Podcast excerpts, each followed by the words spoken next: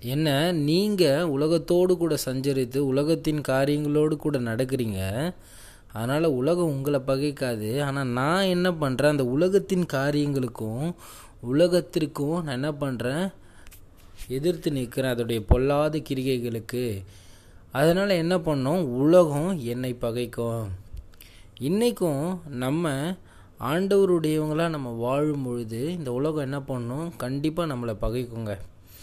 நீங்கள் யோசிச்சு பாருங்களேன். நீங்கள் உலகத்தோட உலகத்தின் பாவங்களோட உலகத்தின் காரியங்களோடு நீங்கள் நடக்கும் பொழுது உங்களை சந்தோஷமாக சமாதானமாக உங்களுக்கு தெரிஞ்சிருக்கும். ஆனால் நீங்கள் ஆண்டவருடையவங்களா ஆண்டவருக்கு ஏற்றபடி நடந்திருந்தால் சில மக்கள்லாம் பண்ணுவாங்க. உங்களை எதிர்க்க தான் செய்வாங்க.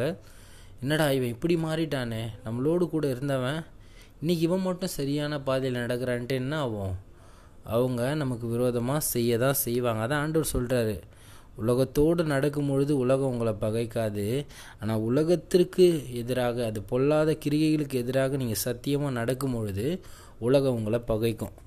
நம்ம இதை குறித்து யோவான் பதினைந்தாவது அதிகாரம் பதினெட்டு பத்தொம்போதில் வசனத்தில் பார்க்குறோம். என்னது?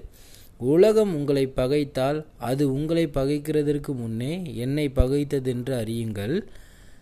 நீங்கள் உலகத்தாராய் இருந்தால் உலகம் தன்னுடையவதை திருக்கும்